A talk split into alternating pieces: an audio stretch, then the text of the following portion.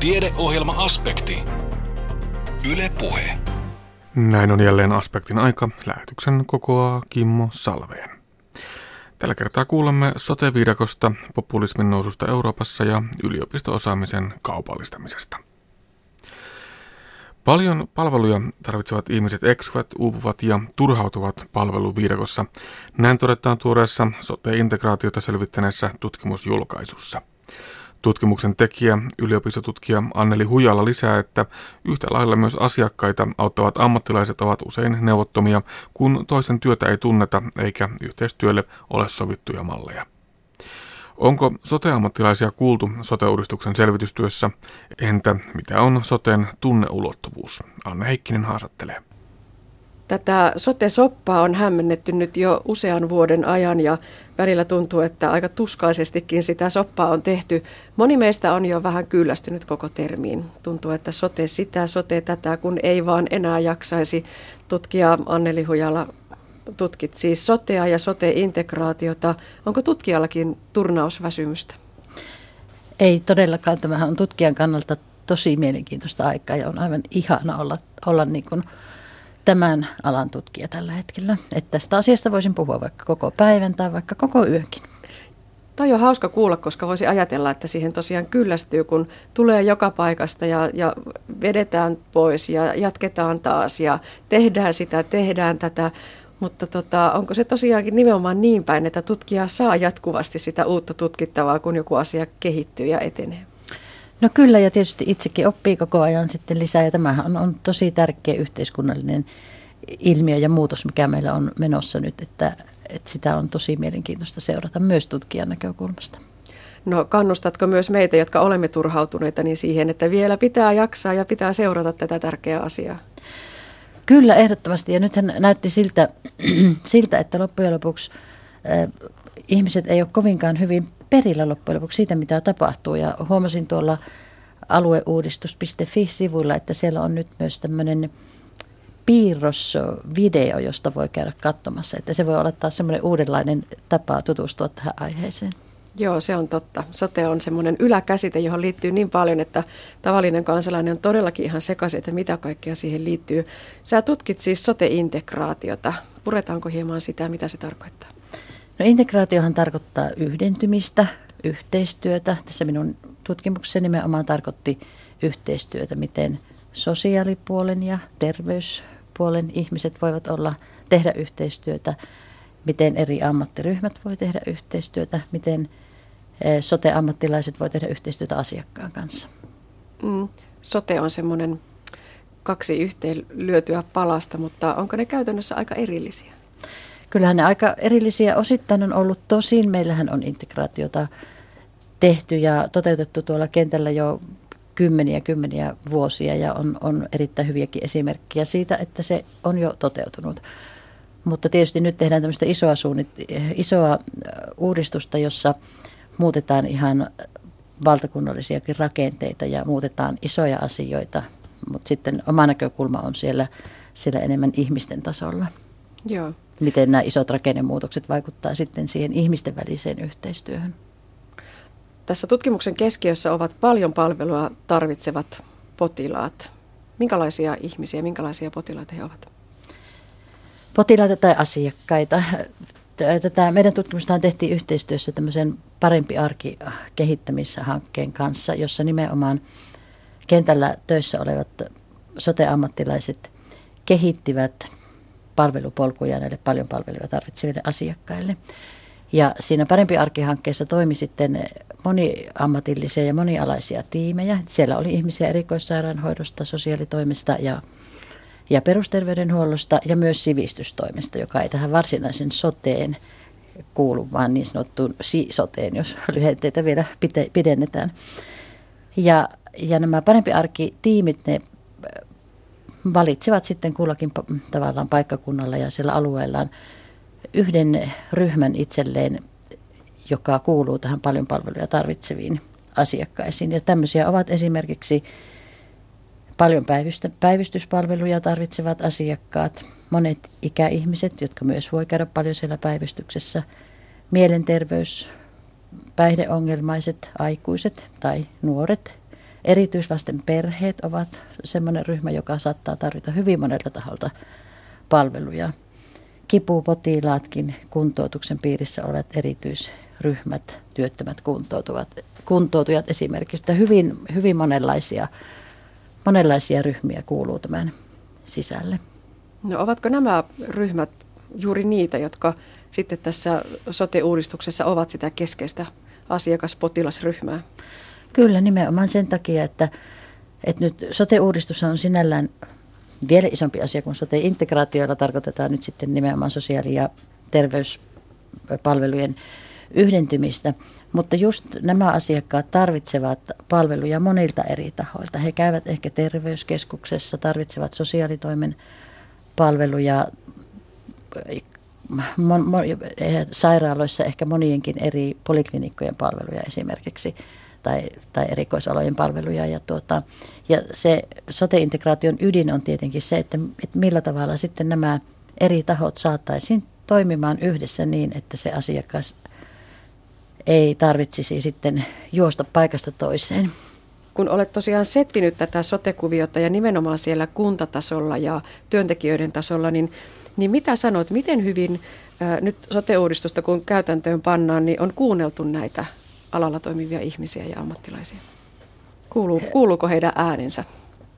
Kyllähän varmasti tuossa uudistuksen valmistelussa on kuunneltu monia erikois, erikoisasiantuntijoita ja, ja tahoja. Ja nyt seuraava vaihe varmasti on sitten se, että kun tätä sote-uudistusta lähdetään toimeenpanemaan sitten kentälle jalkauttamaan niin sanotusti, niin siinä vaiheessa ollaan taas tavallaan uuden vaiheen edessä, että, että se mitä siellä kentällä sitten todellisuudessa tapahtuu, niin erityisesti siinä vaiheessa varmasti kannattaa vielä, vielä kiinnittää enemmän huomiota siihen, että saataisiin kaikki ne lopulliset sote-integraation tekijät mukaan siihen työhön.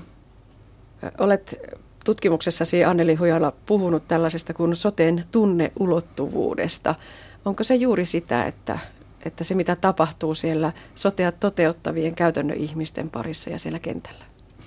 Oikeastaan tämä soten tunneulottuvuus, se tuli hyvin rikkaasti ensinnäkin esiin tässä meidän aineistossa, aineistossa eli, eli tuota, johtuu varmasti nimenomaan nyt tässä tapauksessa siitä, että silloin kun olet ihminen, jolla on paljon ongelmia syystä, syystä tai toisesta, niin useasti näihin sekä terveysongelmiin luonnollisesti kuin myös sosiaali, sosiaalisiin ongelmiin liittyy, että ne on vaikeita asioita ja siihen liittyy jo silloin sen ihmisen itsensä kannalta monenlaisia tunteita, että on, on, voi olla häpeää siitä, että joutuu pyytämään apua tai, tai on, on niin raskas elämäntilanne, on, on niin uupunut ja väsynyt. Ja, ja sitten taas toisaalta tämä on sillä tavalla tunnekuormaa myös niille sote-ammattilaisille, koska hehän joutuvat sitten kohtaamaan sen, sen ihmisen, jolla on näitä ongelmia. Se ei ole välttämättä aina helppoa. Ja, ja sitten monta kertaa tämä, nämä ammattilaisetkin tuntevat, että heillä ei ole keinoja auttaa sitä ihmistä. Ja sitten kun väsyneet ja uupuneet asiakkaat kohtaa väsyneitä ja uupuneita ammattilaisia, niin on selvää, että se on raskasta kaikille. No, pitäisikö, niin, pitäisikö tähän ihmisten välisen vuorovaikutuksen ja nimenomaan näihin tunneulottuvuuksiin kiinnittää nyt tässä soten rakennusvaiheessa enemmän huomiota, että ei tehdä vain niitä rakenteellisia ratkaisuja, vaan tehtäisiin paljon muutakin?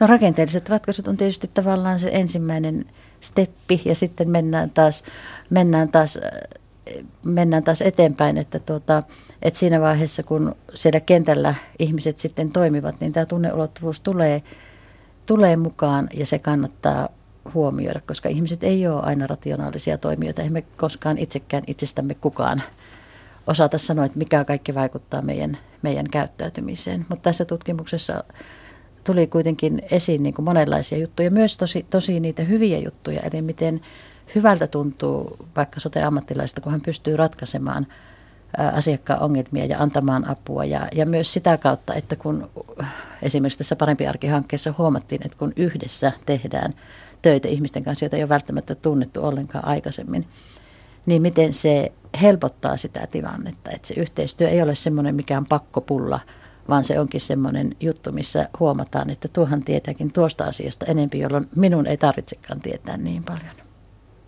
Hmm. Se ei aina riitä, että ihmiset laitetaan tekemään yhteistyötä. Yhteistyö ei synny johdon pakottamalla. Ei, ei. Meillä oli eh, käymässä tässä hankkeen yhteydessä professori Sandra Schruyer Utrechtin yliopistosta Hollannista ja hän painotti nimenomaan sitä, että yhteistyö ei ole koskaan helppoa ja yhteistyötä ei ole se, että istutaan saman pöydän äärellä, vaan se on vasta semmoinen alku, alkutilanne ja oli hyvin mielenkiintoista hänen oppejaan monen kymmenen vuoden ajalta kuunnella sitten, että, että kyse ei ole niinkään siitä, että saataisiin ratkaistua joku yhteistyöongelma, vaan pitää vaan opetella, opetella elämään niiden yhteistyön ongelmien kanssa ja pärjätä niiden kanssa. Kirjoitat uudessa tutkimusjulkaisussa, että nämä paljon palveluja tarvitsevat eksyvät, uupuvat ja turhautuvat palveluviidakossa. Miksi on näin? Se johtuu juuri siitä, että kun he tarvitsevat niin paljon erilaisia juttuja, moni ihminen tarvitsee, heille itsellään ei ole aina tietoa, että mikä taho olisi se, joka heitä pystyisi parhaiten auttamaan. Mutta yksi toinen iso syy siihen on myös se, että myöskään sote-ammattilaiset itse eivät aina tiedä, että kuka pystyisi auttamaan parhaiten sitten. Eli nyt, nyt aika paljon on sellaista kierrettä, että lähetetään aina jollekin uudelle ammattilaiselle, jollekka sitten tämä asiakas joutuu taas uudelleen kertomaan kaikki asiat, mitä hän on kertonut jo edellisellekin asiantuntijalle. Ja sitten nämä asiantuntijat eivät tunne toistensa töitä riittävästi, eivätkä sitä toimintakenttää, eivätkä sitä, sitä miten se toinen pystyisi auttamaan. Ja oikeastaan tämän ongelman ratkaisemisessa auttaa vain se, että me tietyissä piireissä niin tutustutaan, tutustutaan enemmän siihen, mitä muut tekevät. Minkälaisia esimerkkejä, minkälaisia tapauksia sillä muun muassa nousi esiin? No varmasti ihan, ihan löytyi vaikkapa saman kaupungin sisältä esimerkiksi jo pelkästään sosiaali, sosiaalitoimen piirissä saattoi löytyä sellaisia työntekijöitä, jotka huomasivat siellä sitten, että hehän toimivat aivan samojen, samojen asiakkaiden kanssa toisistaan tietämättä. Ja tosiaan, jos etsii ratkaisua, niin tuo on tosiaan totta, mitä sanoit, että täytyy tietää, mitä toiset tekevät ja täytyy tehdä ehkä enemmän yhteistyötä. Onko siinä ne keskeiset ratkaisut? No kyllä varmasti on, mutta se yhteistyöhän ei synny sillä tavalla itsestään, että, että mä uskon että yhä, yhä enemmän ja enemmän ymmärretään se, että on tehtävä yli erilaisten rajojen, organisaatiorajojen ja sektorirajojen ja, ja ammattirajojen tätä yhteistyötä.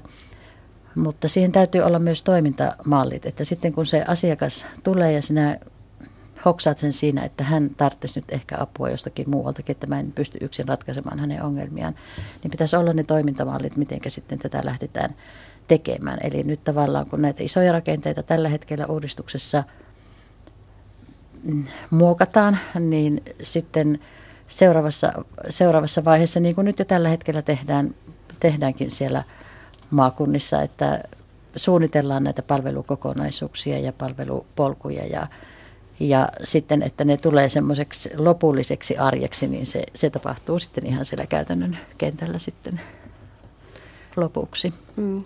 Jos ajatellaan vielä sitä asiakasta tai potilasta, niin onko se niin, että sieltä viidakosta pitäisi päästä sinne yhden luukun, yhden palvelun periaatteelle? No ihan henkilökohtaisesti minä en usko missään oikeastaan semmoisen ihan yhden luukun tai yhden palvelun periaatteeseen.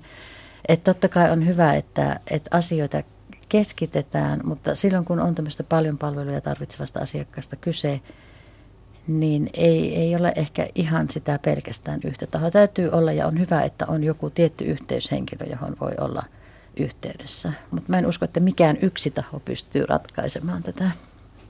No millaista aikaa sote-sopassa juuri nyt eletään? Missä vaiheessa ollaan tutkijan näkökulmasta? No edelleen mielenkiintoisessa vaiheessa. Nythän odotetaan sitten, sitten tämän palautekierroksen perusteella, että millainen on sitten lopullinen ehdotus tähän, tähän uudistukseen. Ja, ja ehkä sitten tutkijan näkökulmasta vielä mielenkiintoisempi aika alkaa sitten, kun aletaan todella niin kuin tekemään tätä, koska se on kuitenkin suuri muutos monen työntekijän kannalta, se on suuri muutos asiakkaiden kannalta. Sitten kun siihen tulee mahdollisesti valinnanvapaus tulee mukaan, se muuttaa myös yksityisen ja julkisen äm, yhteistyön kenttää ja hyvin mielenkiintoista ja kovasti odotamme, että asiat menevät eteenpäin. No mitä ajattelet, kuinka hyvin se tutkimuksen ääni ja tuoreet tutkimustulokset, tiedot siirtyvät sinne rakenteita tekevien ja, ja toisaalta päättäjien tietoisuuteen? Olen ymmärtänyt kyllä, että on, on hyvin nyt tätä tiedolla johtamista viedään eteenpäin joka paikassa ja, ja yhteydet, yhteydet on, että uskoisin näin. Minusta tuntuu, että tässä on tapahtunut ihan, no ainakin viimeisen kymmenen vuoden aikana iso muutos, että, että tutkimusta ja kehittämistä ei nähdä enää erillisinä asioina, vaan ne kulkevat käsi kädessä ja se on tietenkin hyvä asia. Joo. Entä tämä onnistu sote-integraatiossa? Vieläkö se tutkimushanke jatkuu? Se tutkimushanke sinällään ei jatku, mutta, mutta varmasti tietyllä tavalla nämä aiheet, aiheet jatkuvat, jatkuvat ilman muuta. Ja, ja ehkä tämmöinen monitieteisyys on se, mitä sitten, mikä itseäni ainakin henkilökohtaisesti kiinnostaa, että, että ei pelkästään esimerkiksi itse tulen sosiaali- ja terveysjohtamisen laitokselta. Yhtä tärkeää on sosiaalityö, kauppatieteet, ehkä jopa taiteiden yhdistäminen tieteeseen ja kaikki se, mikä avaa niin kuin uusia näkökulmia asioihin, että me osattaisiin katsoa niitä eri tavalla kuin on katsottu ennen, niin siinä piilee aina se onnistuneen muutoksen mahdollisuus. Sote-integraation haasteista kertoi yliopistotutkija Anneli Hujala. Populismi on noussut esiin niin kotimaan kuin laajemmin Euroopankin politiikassa tällä vuosikymmenellä. Populismista keskusteltiin myös Filosofia kahvilassa, jossa aiheesta ääneen pääsee populismitutkija Emilia Palonen. Millaista populismia olemme Euroopassa nähneet ja mistä se kertoo? Paljon puhutaan oikeistopopulismista, mutta onko myös vasemmistopopulismia? Puheenvuoro on viime keväältä. Uh, uh, puhekeikka oli tuolla Rovaniemellä ja ollaan tultu sieltä sitten takaisinpäin ja matkalla olen lukenut äh, Timo Soinin peruspomo-kirjaa. Tässä kirjassahan Soini nimenomaan kertoo siitä, että kuinka tämä hänen liikkeensä ja liikehdintänsä, joka nimenomaan niin kuin henkilöityy tässä, tässä Soiniin, niin perustuu tämmöiselle niin kuin, ä, tietylle määritelmälle kansasta toki. Täällä sivulla 12 hän puhuu Ilkka Hakalehdosta ja kansan suvereniteetistä – joka merkitsee ja tarkoittaa sitä, että vain ja yksinomaan kansalla, joka muodostaa oman muista kansoista erillisen kansakunnan, on ikuinen ja rajaamaton oikeus päättää aina vapaasti ja itsenäisesti kaikista omista asioistaan. Mutta samaan aikaan kertoo myös sen, että silloin kun hän oli siellä Euroopan parlamentissa, niin niitä puolueita, joiden kanssa hän istui, niin nimenomaan siinä yhdisti tämmöinen anti-establishment-asia. Ja tässä kirjassaan Soinihan nyt sitten irtisanoutuu aika vahvasti tietystä tämmöisestä kansaa määrittelevästä populismista, että mitä nyt sitten perussuomalaisissa jatkossa tapahtuukaan.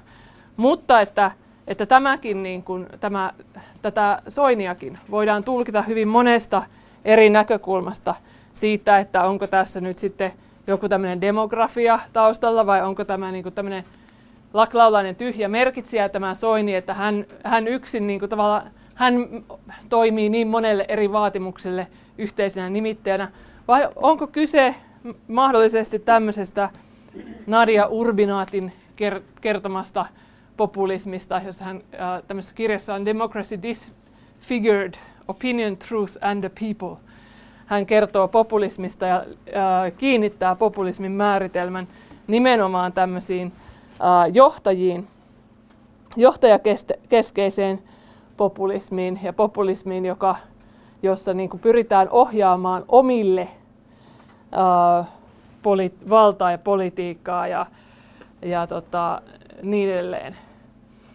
Eli tietyllä tavalla tämä tässä niin kuin muistelossa, Timo Soinin muistelossa tämmöinen niin kuin soinikeskeisyys näkyy hyvin vahvasti. Ja varmaan pitää paikkansa monelle muullekin ää, populistipuolueelle, niin kuin pitääkin. Wildersillä varmasti on tämmöinen niin samankaltainen. mutta myös sitten tämä, mikä sitten kun populistit on vallassa ja alkaa kiinnittää niitä merkityksiä, ilmenee myös latinalaisessa Amerikassa usein, niin äh, sitten aletaankin äh, tekemään politiik- semmoista politiikkaa, jossa aina niin omat saa. Ja tätä, tätä missä tehdään niin omien puolesta ja Unkarissakin näkee, että, että sitten valtion ja EU-rahoilla tehtävät äh, hankinnat niin suunnataan tietyille omille, o, omien kannattajien firmoille ja muille tämmöisille, niin äh, si, sillä tavalla niin oikeastaan puhutaankin klientelismistä, eli siitä tämmöistä niin kuin omien joukkojen palvelemisesta politiikassa ja siis siitä, että, että käytännössä sitä valtion toimintaa suunnataan ja, ja raho, rahoja suunnataan omille. Eli jälleen niin kuin, että se, että mistä me nyt puhutaan, kun me puhutaan populismista, korostuu ja miten, miten erilaisia populisteja ja populismeja voi, voidaan määritellä eri tavoin. Ja, ja tämä ähm, Nadia Urbinaatin kirja kertoo tosiaan niin kuin demokratiasta. Populismitutkimus on siitä tosi mielenkiintoista, että siitä voidaan päätyä aika lailla mihin vaan.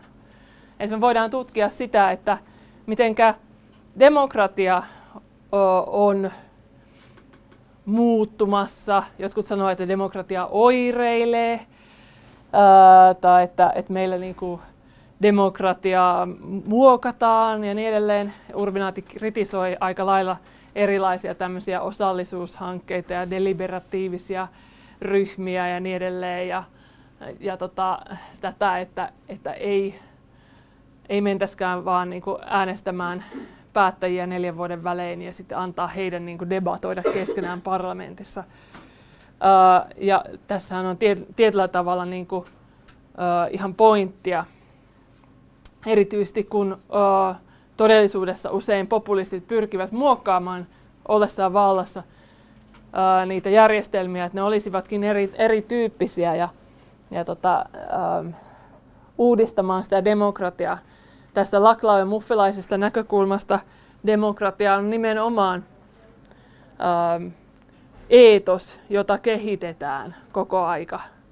Mutta että mihin suuntaan sitä kehitetään on tietenkin niin kuin yksi kysymys. Mutta demokratialla ei olekaan niin yhtä ainoa suuntaa, johon, johon se on automaattisesti menossa, vaan pitää niin kiinnittää huomiota, että milloin se menee parempaan suuntaan ja milloin johonkin muuhun. Ja toisaalta ää, on ihan, ihan hyväkin asia kenties, että me keskustellaan siitä nyt tässä populisminkin kautta, että mitä se demokratia on ja mihin suuntaan me, halua, me halutaan sitä kehittää. Et Orbaanilla, Unkarissahan oli tämä ratkaisu siihen, että miten demokratia pitäisi kehittää. Illiberaali demokratia.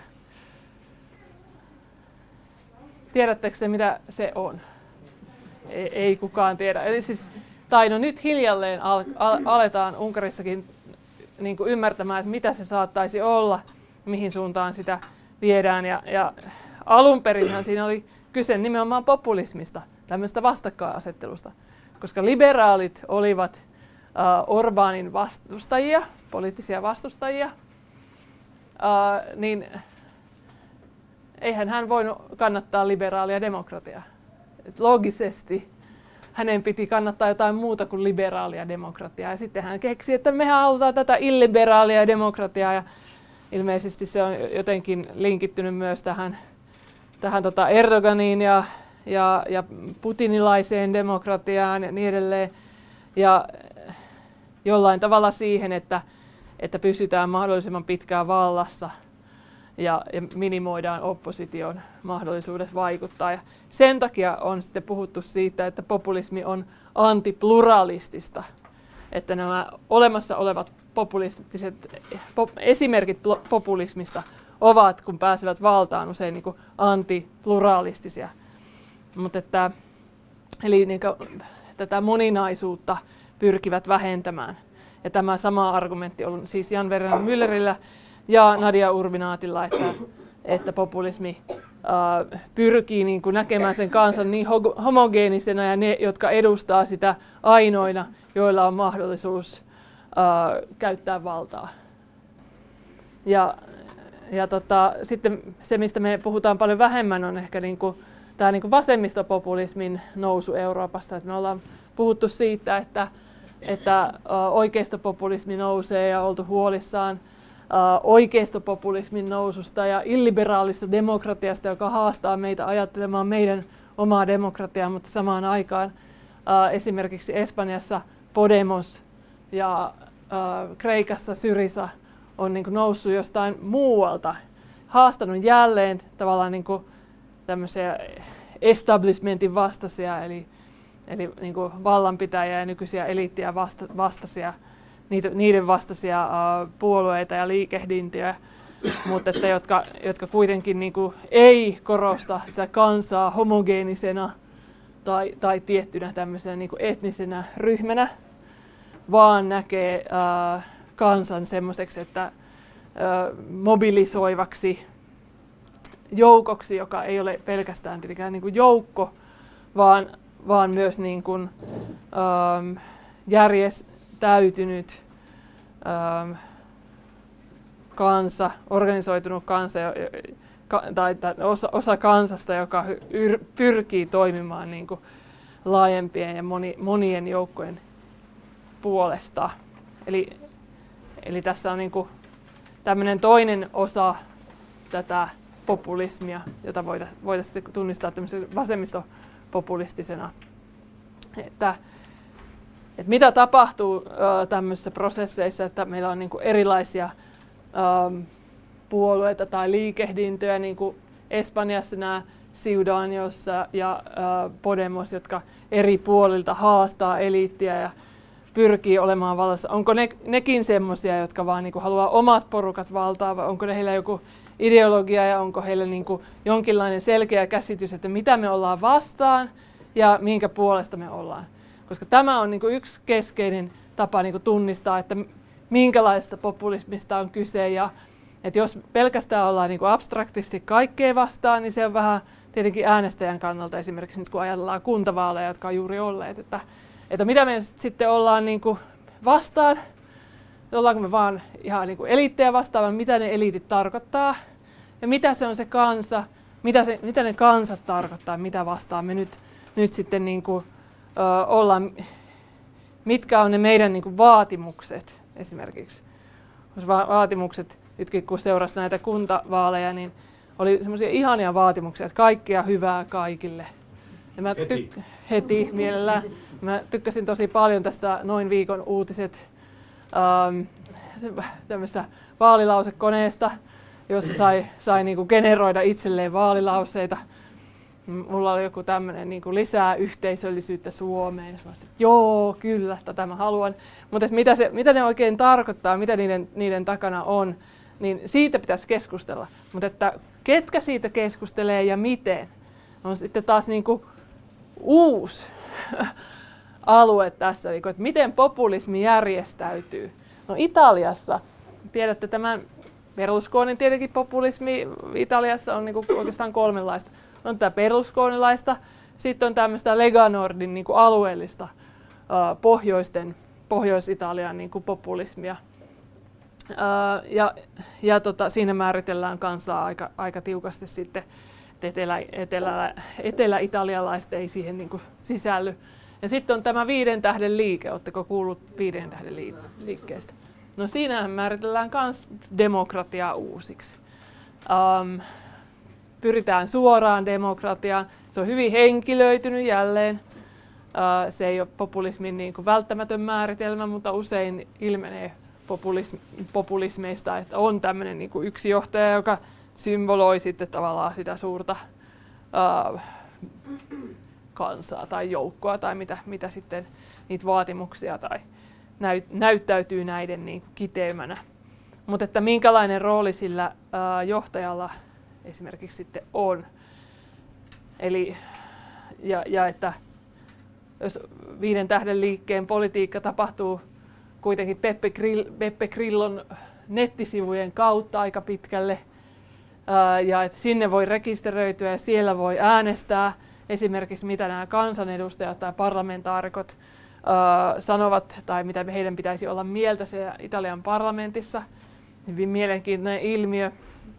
Ja tota, ähm, aika, aika hankala niin kuin tämmöisen parlamentarismin näkökulmasta niin kuin ehkä hyväksyäkään sitä, että et, et se on vaan se niin kuin nimi siellä edustamassa, mutta oikeasti ne päätökset tehdään jolle, jotenkin niin kuin kollektiivisesti sille niin kuin huutoäänestyksen tavoin, että nyt me äänestämme, että sinun pitää tässä kysymyksessä äänestää näin ja näin, vaikka niin kuin, että sallitaanko abortti tai joku muu vastaava tai, tai kielletäänkö abortti, että sitten, sitten se niin kuin, ää, edustaja itse ol, ei olisikaan edustaja, vaan olisi pelkästään niin kuin äänitorvi sille kaikelle. Tämä, tämä niin kuin demokratian uudistamiset populismissa niin vie populismin tutkimuksen jälleen uudelle niin kuin alalle, että mitä se edustaminen oikeastaan tarkoittaa, että ketä edustetaan. No siitä Jan Werner Müllerin näkökulmasta äh, politiikassa edustetaan nimenomaan näitä sosioekonomisia ryhmiä. Äh, ja sitten taas tämmöisessä niin kuin näkökulmassa – edustetaan kansaa, mutta sitten jotenkin artikuloidaan niitä vaatimuksia. Ja tämäkin on vähän ehkä epämääräistä, mutta jollain tavalla ne niin artikuloidaan. Tässä Peppe Grillon versiossa artikulointi tapahtuu just sitten sen nettisivun kautta.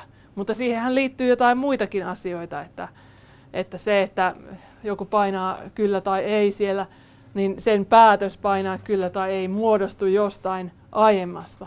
Että onko se sitten niin kuin Peppe Grillon ajatusten mukaan, että ohjaako se grillo sitä itse, vai että, että syntyykö siellä jotain muita deliberaatioita tai ajatteluprosesseja tai, tai debatteja, joiden perusteella sitten se ihminen, joka sinne on rekisteröitynyt painamaan niin kuin kyllä tai ei tai näin sen, sen puolesta, niin kuin kollektiivisesti sen edustajan puolesta, niin jostain saa sen näkö, näkökulmansa jota Laklaa kuuluu niin kuin ins, kutsuu institutionalisoituneihin puolueihin tai siihen ajatteluun, jossa puolue on niin kuin tämmöinen apparaatti ja koneisto, ja ihmiset esimerkiksi liittyy siihen sen takia, että ne saisi työ, hyviä työpaikkoja tai, tai jotain muuta suoria niin kuin etuja tai, tai niin kuin saisi juuri siltä tietyltä ää, edustajalta hyviä asioita oma, omalle alueelleen.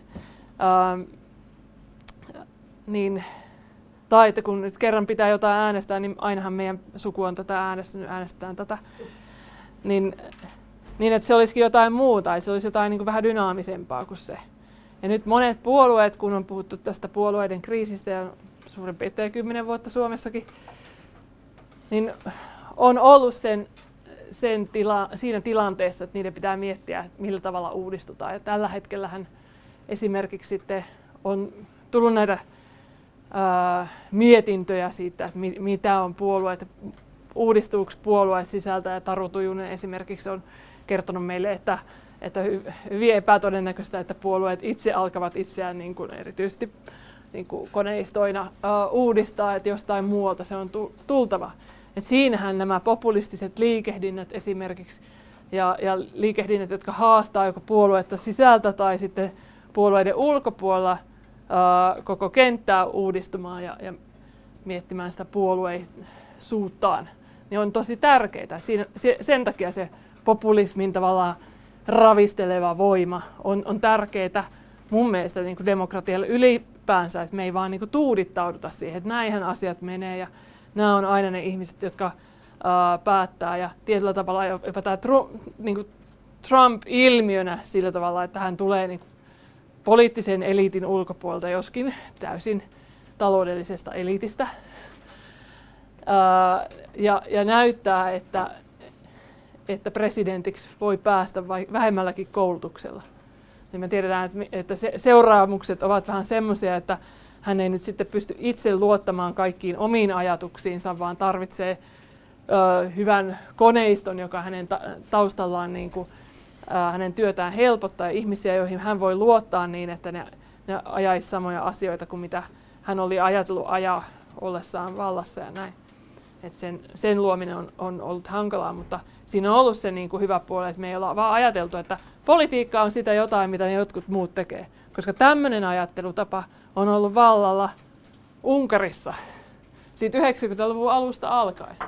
Että, että silleen jotenkin ää, 8990 niin siinä ihmiset oli ennen oikein niin kuin innostuneita, monet näitä, joita nähdään niin kuin osaksi kulttuurieliittiä ja muuta, jotka tulisi niin kuin esimerkiksi kuuntelemaan keskustelua ja kirjastoa ja näin, niin aikaisemmin ne, ne tota, oli innoissaan tullut ja innoissaan tehnyt ja näin edelleen. Sitten saatiin liberaali demokratia.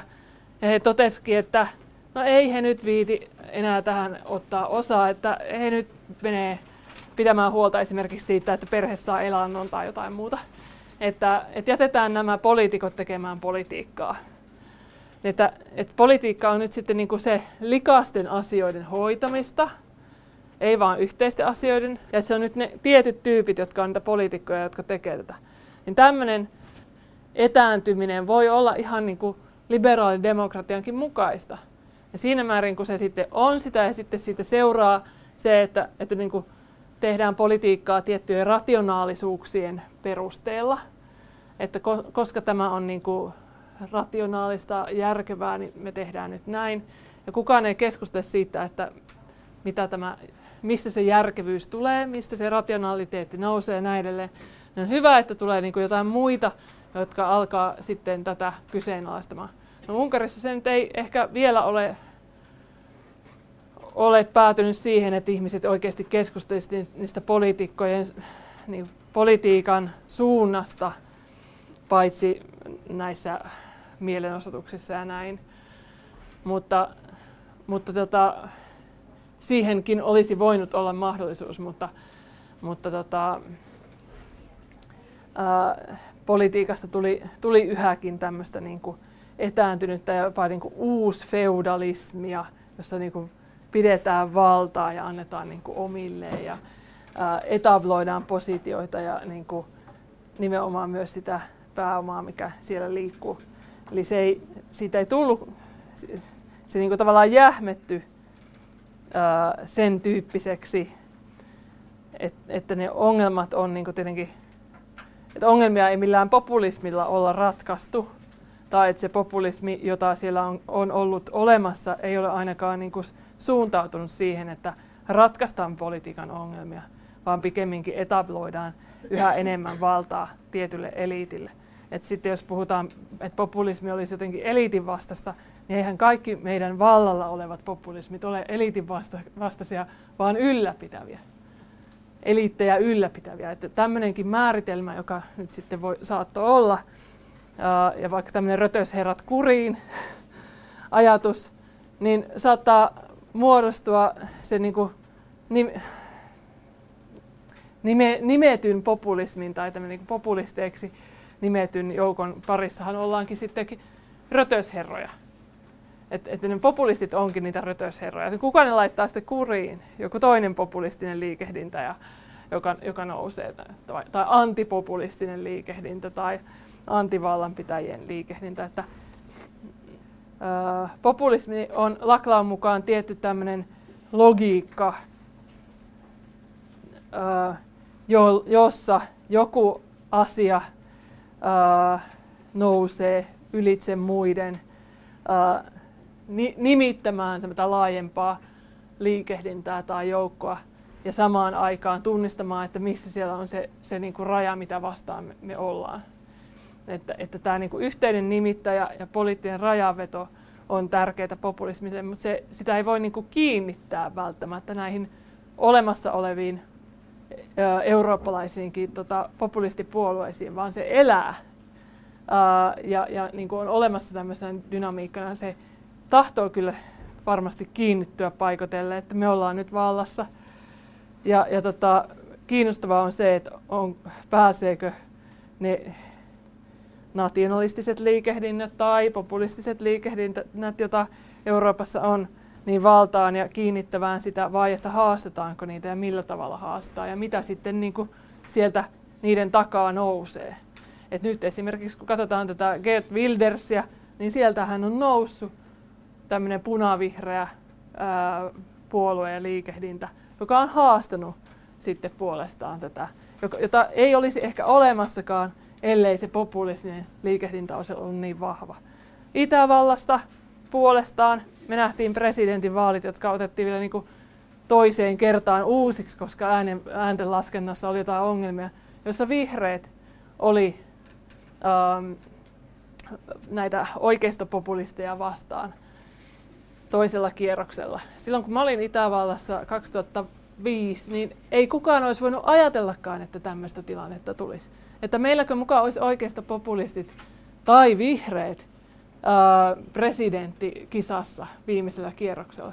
Siellä oli niin vahva tämä niin vasemmisto-oikeistojako, joka oli kiteytynyt ää, kansanpuolueeseen ja sitten taas sosiaalidemokraatteihin, sosialisteihin, niin, niin sillä, sillä tavalla se, se tota, politiikka yhtäkkiä tässä niin kuin kymmenessä vuodessa siitä, kun mä siellä asuin, niin muuttui ää, valtavasti, koska tuli tämmöistä. Ja, ja että aina yksi poliittinen liikehdintä synnyttää toisia liikehdintöjä. Sen takia mä en olisi niin kuin hirveän huolissani siitä, että oikeistolainen populismi nousee tai vasemmistolainen populismi nousee Euroopassa, vaan näkisin sen mahdollisuutena kehittää äh, Eurooppaa ja kehittää demokratiaa, kehittää meidän ymmärtämistä, ymmärrystä politiikasta ja jopa niin kuin itsekin niin kuin aktivoitua eri tavoin tekemään po- politiikkaa. Oli se sitten niin kuin ihan paikallistasolla, niin kuin mä olen Helsingissä tehnyt, tai sitten ää, valtakunnan tai eurooppalaisella tai maailmanlaajuisella tasolla. Näin siis Emilia Palonen, joka puhui populismista filosofiakahvilassa Kuopiossa. Alustus löytyy kokonaisuudessaan Aspektin nettisivuilta osoitteesta kantti.net kautta aspekti. Kuuntelet siis Aspektia, jonka kokoaa Kimmo Salveen. Tiedeohjelma Aspekti. Yle Puhe. Yhteiskunnallinen vaikuttaminen on ollut yliopistojen lakisääteinen tehtävä jo yli kymmenen vuoden ajan. Yksi tapa toteuttaa tätä niin sanottua kolmatta tehtävää on osaamisen kaupallistaminen, ja se jos mikä on ravistellut yliopistojen perinteisiä toimintamalleja, joiden pääpaino on ollut opetuksessa ja tutkimustyössä. Loistoesimerkkejä yliopistolähtöisistä kaupallisista menestystarinoista ovat muun muassa Oulun yliopistossa alkunsa saaneet sykemittarit tai sylitolipurkumi. Kauppatieteiden maisteri Outi-Maria Paloja selvitti väitöksessään yliopisto-osaamisen kaupallistamiseen liittyviä kiemuroita. Häntä haastattelee Anne Heikkinen. Viimeiset vuodet ovat tuoneet yliopistojen tehtävään myös sen kolmannen, eli osaamisen kaupallistamiseen liittyvän yhteiskunnallisen vaikuttamisen, niin sanotun kolmannen päätehtävän. Outi-Maria Paloja, miten tehokkaasti tämä uudenlaisen tehtäväkentän mukaan tuleminen yliopistomaailmaan on ravistellut niitä perinteisiä rakenteita ja ehkä myös ajatusmalleja? Ehkä se onkin ravistellut enemmän niitä ajatusmalleja, eli sitä tutkijan, sitä ruohonjuuritason työtä, mitä tutkija tekee arjessa. Että kolmas tehtävä, vaikka sellaista ei niin kuin lakitekstissä mainitakaan, ja se on tämä yhteiskunnallinen vaikuttaminen ja kaupallistaminen sen osana tai yhtenä keskusteluavauksena siellä, niin tota, vaikka se on ollut olemassa jo yli kymmenen vuotta ja meidän tehtävänä täällä, niin pikkuhiljaa vasta rahoittajat on lähteneet esimerkiksi ohjaamaan siihen suuntaan, että, että rahoitusvaatimuksissa vaaditaan kannanottoja siitä, että miten nämä tulokset julkaistaan laajemmin ja miten voisiko sieltä nousta esimerkiksi keksintöjä. Ja se on tarkoittanut sitä, että tutkijat joutuu sinne rahoitusta miettiessä jo miettimään, että no mitä sitten sen jälkeen. Ja tota, ehkä niin yliopisto-organisaatio pikkasen hitaasti reagoi tällaisiin muutoksiin. Mutta toki esimerkiksi meillä täällä Itä-Suomen yliopistossa on tehty rakenteellista kehittämistä ja mietitty uusia toimintamalleja. Et vähitellen, vähin eri, mutta tota, kuitenkin se on hyvin erilainen tehtävä näihin aikaisempaan kahteen nähden, että siinä ne tulokset ei tule yhtä lailla sen tutkijan ulottuville. Ne ei ole, niitä ei voi mitata sillä tavalla, niin kuin esimerkiksi julkaisuja mitataan määrällisesti joka vuosi, tai opetuksen panoksia, montako tuntia opetat ja mitä opetat ja minkälaista palautetta saat. Niin kyllä se, kyllä se meidän tutkijoiden työtä ainakin ravistelee. No miten paljon eroja siinä, että mitä alaa se tutkija tutkii? Voisi kuvitella, että tämä kaupallistamisen näkökulma on hyvin erilainen ja mahdollisuudet siihen hyvin erilaiset riippuen siitä, että mistä tieteen alasta puhutaan. No kyllä, joo. Selvästi on nähtävissä, että teknisiltä aloilta on helpommin tunnistettavissa keksintöjä, patentteja. Siellä on jo se kulttuuri aikaisemminkin ollut semmoinen, että tota, pitää patentoida. Ja, ja se on sitten eri asia, että kuka ne patentit siitä eteenpäin vie. Mutta sitten taas esimerkiksi ihmistieteissä, niin on hirveän paljon hankalampi tunnistaa, että missä, missä olisi jotain potentiaalia siihen kaupallistamiseen. Mutta olisiko siellä? Oletko sitä mieltä, että sieltä myös löytyy? Kyllä joo. Ja palvelumuotoilu on tänä päivänä kova sana. Esimerkiksi koulutuksen puolelta niin nousee koulutuspalveluita, suomalaistakin koulutusta on lähdetty viemään ulkomaille asti. Mutta ne on erilaisia, erilaisia kaupallistamisprosesseja. Niin, me puhutaan siis nyt yliopistolähtöisen osaamisen kaupallistamisesta. Tuossa jo vähän vilahtikin ne keksinnöt, erilaiset patentit, lisenssit, mutta että mitä kaikkea se voi olla? Kaupallistaminen monesti tuo ensimmäisenä mieleen tämän liiketaloudellisen hyödyn ja, ja myös ne keksinnöt ja patentit, niistä se lopullinen mittari onnistumiselle ehkä on se liiketaloudellinen voitto. Mutta myös esimerkiksi uusien yritysten perustaminen, puhutaan tutkimuslähtöisistä tai yliopisto-spin-off-yrityksistä, ja nämä ovat olleet hyvin tyypillisiä esimerkiksi kaupallistamiskirjallisuudessa. Mutta sitten kaupallistamistahan voi myös tarkastella niin kun, mm, toimintamallien ää, ja tukipalveluiden näkökulmasta. Teknologiasiirto yliopistoissa, ää, välittäjäorganisaatiot, miten he auttavat tutkimusryhmiä tai aloittavia yrityksiä eteenpäin, sekin on osa kaupallistamista. Et meillä ei ole sellaista täsmällistä käsitettä, että mitä se kaupallistaminen on. Se voi olla hyvin erilaista ja se riippuu vähän siitä tutkimusalastakin. No mistä volyymeista tällä hetkellä puhutaan? Onko se vielä lapsen kengissä vai joko on otettu jättimäisiä harppauksia? Voiko sitä arvioida? Jonkinlaisia arvioita on tehty ja, ja varsinkin maailmalla on jopa laskettu, montako tutkimuslähtöistä ideoa on saatu kaupallistettua. Mutta Suomessahan meiltä ehkä puuttuu vähän tällaiset kaupalliset menestystarinat. Että meillä ei ole näyttää esimerkkejä siitä vaikkapa internetistä tai hakukoneesta, mikä on selvästi täällä yliopistossa kehitelty. Mutta sitten jos miettii vähän syvällisemmin, niin esimerkiksi Oulun yliopistossa sykemittarit, kova juttu, levinnyt maailmalle, kaikkialle. Ja ne on alkuunsa saanut sieltä. Xylitolpurkka, onhan näitä esimerkkejä, mutta että ne ei ole niin ilmiselviä. Eikä kaikki ehkä tarvitse olla näin jättimäisiä menestystarinoita. Onko näin, että ehkä yleisintä sitä kaupallistamistulosta ovat ne yritykset, jotka ovat syntyneet vaikka jonkun tutkimushankkeen jatkoksi? No tuohon en oikeastaan osaa sanoa, että, että yritysten perustaminen sinänsä ei ole vielä esimerkki siitä, että joku on todella kaupallistunut, koska me tiedetään, että miten hankala se yrityksen ensimmäiset vuodet on. Ja, ja sitten ehkä tässäkään tutkimuksessa en tuommoista asiaa käsitellyt, niin, niin tota, ja, ja meillä on myös tutkijoilla sellainen ajattelumalli, että välttämättä emme haluakaan olla mukana viemässä sitä, vaikka se meidän omasta tutkimuksesta on lähtöisin sitä ideaa niin pitkälle, että siinä syntyisi yritys tai, tai joku tuote apteekin tai kaupan hyllylle, vaan että meille riittää, että me ollaan oltu mukana ja, ja että se joku muu sitten vei siitä eteenpäin, niin niitä on hirveän hankala laskea. Missä se raja liikkuu, mikä on yliopistolähtöinen keksintö tai uusi yritys. Olet tosiaan Outi-Maria Paloja väitellyt tästä aiheesta ja nimenomaan vuorovaikutuksen näkökulmasta. Mikä se on se vuorovaikutuksen kulma tässä kaupallistamisasiassa? Se liittyy aika pitkälti tähän kaupallistamisen käsitteeseen. Eli kun meillä on tähänastisessa kirjallisuudessa ajateltu useimmiten niin, että kaupallistamistavoite on toimijoille jollakin tavalla yhtenäinen. Ja minä lähdin miettimään sitä, että ehkä näin ei välttämättä olekaan. Ja siinä sitten aika nopeasti tämän oman aineiston perusteella havahduin siihen, että se kaupallistamisen ymmärrys tai se merkitys, miten toimijat määrittelevät sitä, niin se koko ajan muuttuu sen mukaan, että minkälaista palautetta siitä kaupallistamisprosessista saadaan. Esimerkkinä voisi mainita vaikkapa yritysneuvottelut, jos ne näyttävät etenevän hyvin ja johdonmukaisesti koko ajan eteenpäin, niin silloin ei välttämättä ole tarvetta määritellä uudelleen, että mitä ollaankaan tekemässä. Mutta entäs sitten sinä hetkenä, kun tapahtuu jotain, se yritysneuvottelut päättyy, tulee joku yllätys, niin joudutaan vähän pysähtymään ja miettimään uudelleen ja keskustelemaan, että mikä tässä nyt meni pieleen, voidaanko tehdä korjausliikkeitä, onko se tarve, sille tarvetta. Ja, ja siitä tuli tämä ajatus siitä, että, että kaupallistamista koko ajan siitä neuvotellaan, mitä se on.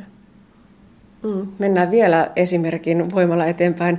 Sinulla oli tässä tutkimuksessasi yksi luonnontieteellisen tiedekunnan kaupallistamishanke, jota tarkastelit. Millainen hanke se oli?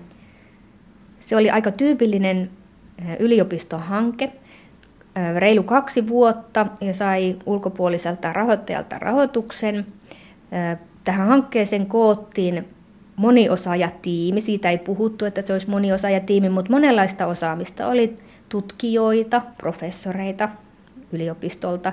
Kaupallistamisen asiantuntijoina oli yrittäjiä tältä alalta ja sitten oli mukana myös näitä välittäjäorganisaatioita, jotka tarjoavat kaupallistamisen tukipalveluita ja rahoitusta.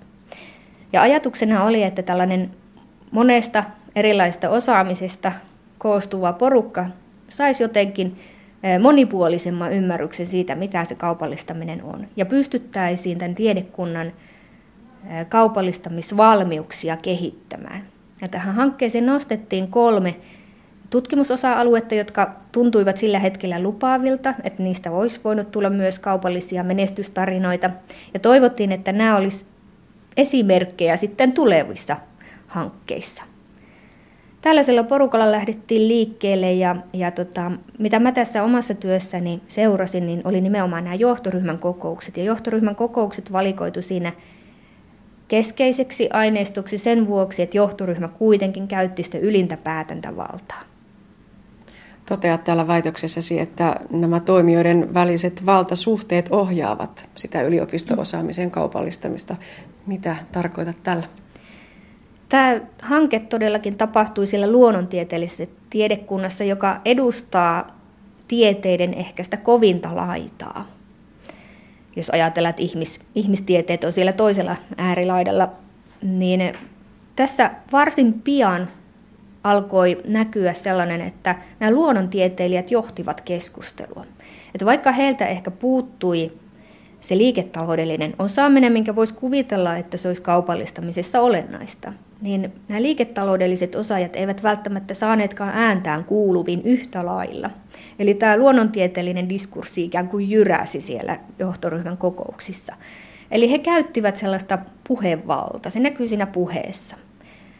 Sanamuotoina, siinä, että kenen, kenen kommentteja lähdettiin sitten jatkojalostamaan, vai jätettiinkö jonkun kommentit esimerkiksi käsittelemättä – kritiikki, miten siihen suhtaudutaan, lähdetäänkö sitä niin tukemaan voimallisesti vai ikään kuin unohdetaanko.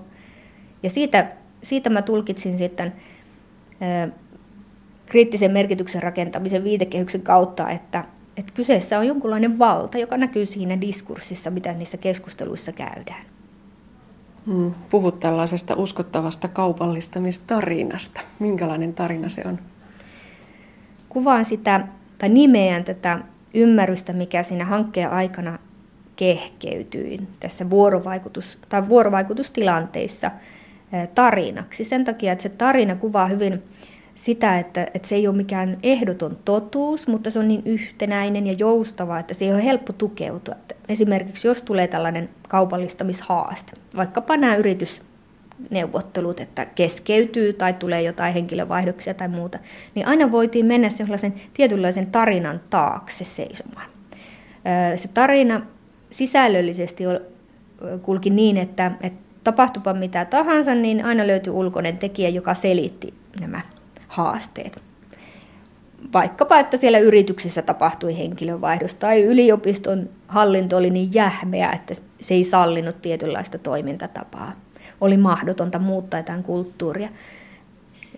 Niin tämä tarina tosiaan oli niin joustava, että, että vaikka esimerkiksi nämä liiketalouden asiantuntijat hieman kritisoivat ja, ja penäsivät perusteet, että miksi jotain mallia, toimintamallia ei yliopistossa voitu muuttaa, niin luonnontieteilijät ja heidän diskurssinsa, se keskustelu, mitä he siellä kokouksissa ajoivat ja nämä ajatukset, niin ne tota, lähtivät ohjaamaan sitä tarinan kehittymistä niin, että muutkin sitten lopulta hyväksyivät. Että kerran tämä luonnontiede on näin spesiaali ala, niin okei, ehkä te olette oikeassa ja kaupallistaminen vaan kulkee tällä, tällä tieteen alalla näitä viivoja pitkin, joita me ei voida oikeasti muuttaa.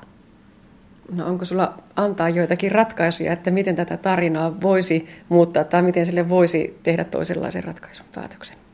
Tarina sinänsä ei ehkä välttämättä kaipaakaan muutosta, että mä sellaista asiaa tässä väitöskirjassani, väitöstutkimuksessani miettinyt, vaan että, että se tarina tulee sellaiseksi kuin se vaan tulee. Mutta se, että, että miten, miten voitaisiin saada paremmin kuuluviin näitä toisenlaistakin osaamista edustavia henkilöitä, niin sitä voisi miettiä. Eli esimerkiksi nämä moniosaajatiimit, jotka on monesti tota, nähty ratkaisevan hyvinkin monimutkaisia haasteita, niin kuin esimerkiksi kaupallistaminen yliopistokontekstissa, niin sinänsä se on vasta niin ensimmäinen askel. Pitäisikin miettiä, että miten tämä tiimi saadaan kommunikoimaan keskenään ja miten se kaikki ne ajatukset, mitä siellä tiimillä on vara tuottaa, niin saataisiin yhtä lailla siihen keskusteluun. Että ei tehtäisi tällaisia arvovalintoja esimerkiksi tieteellisen tarinan kautta, että, että mikä on uskottavaa ja mikä, mikä ei ole uskottavaa. Silloin voisi tulla ainakin erilaisia tarinan säikeitä, joita voisi tarkastella. Eli sitä vuorovaikutuksen vahvistamista ja siihen uskomista ja sen ymmärtämistä. Kyllä, nimenomaan näin, että me ihmiset kuitenkin aina vuorovaikutamme, kun me olemme keskustelemassa jostakin aihepiiristä, tässä tapauksessa kaupallistamisesta, mutta se, että se vuorovaikutustilanne voi ajautua yksipuoliseksi tai että siellä siellä aina on jotain valtasuhteita olemassa. Niitä me ei voi koskaan tota, täysin kiertää, mutta että esimerkiksi joku henkilö, joka ottaa tietoisen tämmöisen moderaattorin tai orkestroijan roolin, niin voisi auttaa nostamaan esiin sieltä erilaisiakin siemeniä. Mä puhun tuossa väitöskirjassani tämmöistä keskustelun avauksista ja siemenistä, mitä voisi tulla tuohon kaupallistamisenkin mukaan. Onko sinulla olemassa myös vastausta siihen kysymykseen, että miten tämä kaupallistamisprosessi pitäisi yliopistomaailmassa parhaiten hoitaa? Onko se nämä moniammatilliset tiimit vai, vai mikä se on se ratkaisu? Ei varmasti ole yhtä oikeaa ratkaisua, vaan että mieluumminkin niin, että nähtäisi se joustovara ja se tulkinnallisuus, että monenlaisia tapoja on viedä kaupallistamista eteenpäin, on nämä rakenteelliset seikat, mitä yliopistossakin on tehty, toimintakulttuurin tiedostaminen, että meillä on olemassa tällaisia tieteen, tieteessä hyvin tyypillisiä kulttuuriasetelmia, jotka, jotka ajaa sitä keskustelua johonkin suuntaan, mutta kun me tultaisiin tietoisemmiksi niistä, että niitä on olemassa, niin me ehkä pystyttäisiin vaikuttamaan niihin. Se, että tuodaan vain pelkästään erilaisia ihmisiä ja erilaisia organisaatioita yhteen miettimään vaikkapa kaupallistamista, niin se ei riitä tämän tutkimuksen mukaan, että, että vielä tarvitaan joku, joka ottaa sitä vastuun, että lähtee johtamaan sitä keskustelua. Aloitimme siitä, että tämä kaupallistamisen vaade on ravistellut yliopiston rakenteita ja arvomaailmoita. Vaatiiko se vielä ajatustyötä ihan sillä tutkijoiden tasolla, että siitä tulee yhtä tärkeä ja arvostettu asia kuin perinteisesti tutkimuksesta ja opetuksesta on tullut? Kyllä vaatii, eikä kaikista tutkijoista tarvitsekaan tulla eikä tule missään nimessä kaupallistajia, mutta koulutuksen keinoin lisätään sitä tietoisuutta, mikä on mahdollista ja ennen kaikkea sitä, että tutkijat pystyvät tunnistamaan, että mikä tässä omassa työssä on mahdollisesti arvokasta myös muille kuin sille omalle tutki, tutkimusryhmälle tai omalle tutkijan uralle. Että meillä valitettavan paljon vieläkin jää keksintöjä, joista me kukaan muu ei koskaan kuullakaan ne on ehkä niitä pieniä, mutta niistä pienistäkin voi kasvaa suuria, suuria kaupallista, kaupallistamistarinoita tai kaupallisia menestystarinoita. Ja, ja tosiaan, että kaikestahan ei tarvitse tulla liiketaloudellista voittoa, vaan myös se, että, että tota, avataan suuremmalle yleisölle tietoisuutta, mitä täällä yliopistossa ollaan tekemässä. Ja tämä nimenomaan sit on sitä kolmatta tehtävää. Se, että, että se tietokin riittää jo vaikuttamaan yhteiskuntaan. Sen ei tarvi olla mikään ostettava tuote tai palvelu. Näin kertoi kauppatieteiden maisteri Outi-Maria Palooja. Hänen väitöksensä tarkastettiin Itä-Suomen yliopistossa tammikuussa. Ja näin päättyy tämänkertainen aspekti. Lisää aiheestamme netissä osoitteessa kantti.net kautta aspekti sekä Yle Areenassa.